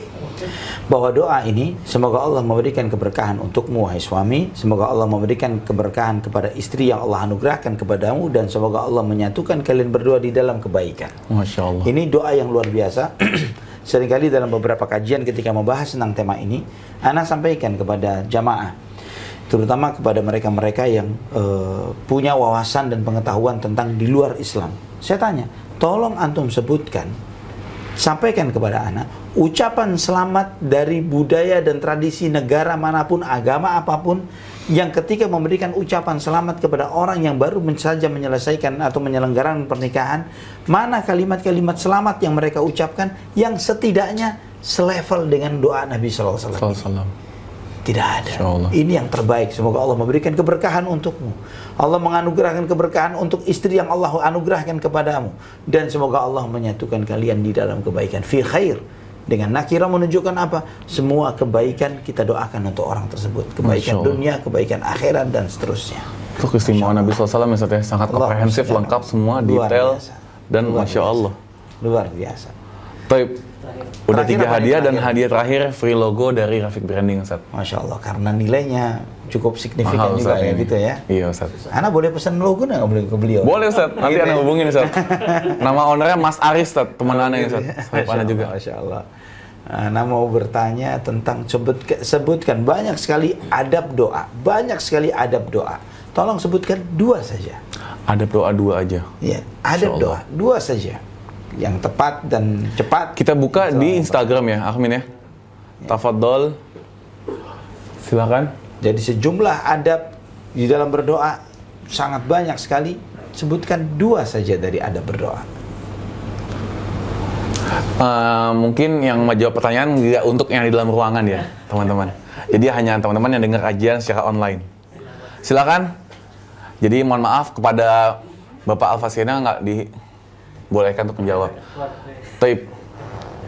Ustaz dari ada Nur Rosli ini gimana Ustaz? Memuji Allah dan menghadap kiblat Ustaz. Betul. Betul, Masya Allah, Barakallah. Nah, Barakallah Fik, selamat kepada Nur Rosli ini. nah. DM ya, DM ke admin Jakarta Mengaji di screenshot dulu, gitu. Mungkin mudah-mudahan Mbak Nur ini juga punya usaha yang lagi dibangun, lagi pengen rebranding, ataupun juga misalnya nggak punya usaha pun, bisa aja minta sama Rafiq Saya Branding bikin logo catatan terhadap namanya. jawaban Akh Ricardo ya dia. Oh iya Ustaz. Ya itu memuji Allah dan memuji Rasul. Sebenarnya bukan memuji Rasulullah SAW, tapi bersolawat. Salawat. Ya, bersolawat kepada Rasulullah SAW, bukan SAW. memuji beliau. Beda antara memuji dan bersolawat. Karena bersolawat lebih dari sekedar Pujian. memuji. Ya. Jadi memang benar ini juga termasuk jawaban, tapi kan tadi yang siapa yang cepat, Yang cepat dan paling tepat, gitu ya. Yang saya sampaikan bahwa cukup banyak di antaranya memuji Allah Subhanahu wa taala, menghadap kiblat, mengangkat kedua tangan, bertaubat dan beristighfar. Ini termasuk memang ya. Kemudian eh, dengan merendahkan diri kita serendah-rendahnya kepada Allah Subhanahu wa taala. Ada banyak beberapa adab-adab di dalam berdoa. Dan eh, tadi alhamdulillah sudah terjawab dengan dua jawaban tadi yaitu menghadap ke kiblat dan memuji Allah Subhanahu wa taala. Masya Allah. Barakallahu fiik. Barakallah Fik. Silakan oke. Ustaz, Nah. Alhamdulillah udah selesai Iya. juga empat jawab ini Ustaz. Mohon nasihat untuk penutupnya Ustaz. Baik. Ikhwatal iman rahimani wa rahimakumullah. Andai kata doa itu hanya menghasilkan bagi diri seseorang ketenangan di dalam hatinya, ketentraman di dalam dirinya, itu sudah sebagai modal yang cukup bagi kita untuk membuat kita sering-sering berdoa. Bahkan ikhwatal iman, berapa sering dari kita yang ketika menghadapi masalah, kemudian dia bermunajat, berdoa, meminta, memohon kepada Allah Subhanahu wa taala. Sampai kepada suatu titik tertentu dia merasakan kesejukan yang luar biasa ketika dia berdoa, meminta beribadah kepada Allah ini melebihi sejuknya rasa hati di dalam hatinya ini lebih besar ketimbang ketika apa yang hilang dari dirinya dibalikan oleh Allah. Ya, dia mengalami kesusahan karena apa? Kehilangan uang satu miliar. Misalnya, satu M, 2 M hilang, ditipu oleh orang. Dia sedih, dia merasa menderita luar biasa. Kemudian dia mendekat diri kepada Allah, berdoa, memohon, meminta, terus demikian. Sampai dia merasakan kesejukan iman. Yang luar biasa dari seru, ser, dari seringnya dia bermunajat kepada Allah Subhanahu wa taala. Yang sejuknya ketentraman, sejuknya ibadah, nikmatnya ibadah yang dia rasakan saat itu jauh lebih besar nilainya ketimbang 2 miliar itu dibalikan oleh Allah Subhanahu wa taala namun nikmat ini diambil. Masya Allah. Itu di antara hikmahnya. Nah, jika itu saja yang kita dapat, ketentraman hati karena sering berdoa dan memohon kepada Allah, itu sudah modal yang cukup bagi kita untuk kita perjuangkan. Ingat bahwa tidak selalu orang sukses itu, itu bahagia, tapi orang bahagia insya Allah pasti sukses. Masya Allah. Ya, jadi jangan cari yang nanti anak akan banyak doa kalau anak sudah sukses. Sekarang bahagia dulu supaya mudah untuk mendapatkan kesuksesan. Dengan cara apa? Banyak bermunajat minta kepada Allah Subhanahu wa taala. Tidak akan menyesal. Tidak akan menyesal. Karena memang banyak ahli dunia di luar sana yang kaya raya tapi dia nggak bisa dapat ketenangan hati ya. Nah, juga anak juga tutup dengan sebuah asar dari Ali bin Abi Thalib radhiyallahu an. Ketika ada orang bertanya, berapa sih jarak kita dengan langit, dengan Hmm. arsh? Berapa sih, berapa jauh sih? Kata Ali bin Abi Thalib radhiyallahu an beliau mengatakan, hanya sekedar doa yang kita panjatkan. Oh, Begitu dekatnya. Dekat Itu jaraknya. Masya Sesuai dengan doa yang kita panjatkan. Wallahu taala ala wa alam. Masya Allah Ustaz, ini benar-benar full daging dari awal segmen sampai akhir segmen tuh daging semua pondasi sebelum teman-teman Ah, Masya Allah. Anda spesial Ustaz. Jazakumullah khairan Ustaz. Barakallahu fikum atas waktunya Ustaz. Masya Allah. Oke teman-teman, eh, apa host kembali ngingetin lagi, kalau teman-teman ada mau informasi, kasih informasi nih kalau bisa teman-teman mau ngasih donasi untuk Jakarta Mengaji, kita lagi yang lagi buka untuk membuka peluang donasi. Kita akan upgrade peralatan seperti kamera, lensa, dan alat-alat lain. Informasinya ada di bawah ini ya. Teman-teman bisa capture dulu, raih peluang pahala yang berlipat-lipat pokoknya. Ya, Masya Allah. Masya Allah, Ini ini sedekah- banyak banget sedekah jariah. sedekah jariah. Selama- Masya Allah. Selama dipakai, selama dimanfaatkan untuk kajian dan lain sebagainya, itu semuanya akan memberikan pahala untuk antum bukan hanya ketika selama dipakai, tapi hasil produknya selama itu ditayangkan, di share ke sana kemari. Ditambah lagi Dan kalau yang mendengarkan dapat hidayah dapat dari hidayah. silsilah. Allahu Akbar. Ini termasuk investasi cerdas, investasi akhirat yang cerdas. Ditambah lagi Allah jamin rezeki juga untuk yang menyedekahkan Ustaz ya. Masya Itu, Allah. eh, kita ini kita harus sadar bahwa terkadang ketika kita menahan-nahan sebagian dari harta kita, kita Iya. mengira, mengira bahwa kita akan kaya dengan apa yang kita tahan dan kita simpan. Iya. Padahal hakikatnya adalah harta kita itu apa yang kita salurkan, kita Masya sedekahkan. Itu harta kita. Maka sebagian sahabat ketika mencintai sesuatu, dia sedekahkan yang dia cintai itu. Ada Ibnu Umar pernah mencintai seekor ontanya yang begitu bagusnya, begitu dia sangat mencintainya. Ini onta ini nikmat banget di apa namanya? Jalannya cepat, makannya sedikit, bisa bawa barang banyak, begitu ya. Ini bersyukur banget dia memiliki onta itu.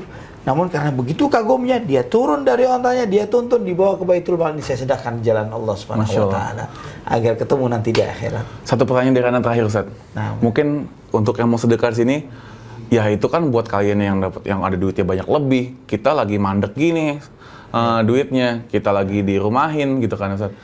Boro-boro mau sedekah gimana kita, duitnya lagi tipis, tinggal sisa 100 ribu terakhir rekening.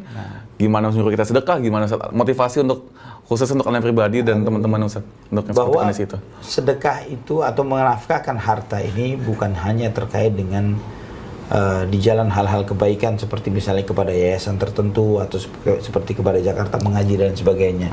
Nafkah yang kita keluarkan untuk keluarga kita yang kita ikhlaskan karena Allah itu pun pasti diganti oleh Allah Subhanahu wa taala. Pasti diganti. Intinya seorang mukmin, seorang muslim jangan bakhil, jangan kikir. Masya Allah. Ya. Ketika kita membuka hati kita, mudah memberi kepada keluarga, kepada kerabat, kepada orang dekat, Allah akan semakin mengucurkan untuk kita. Masya Allah.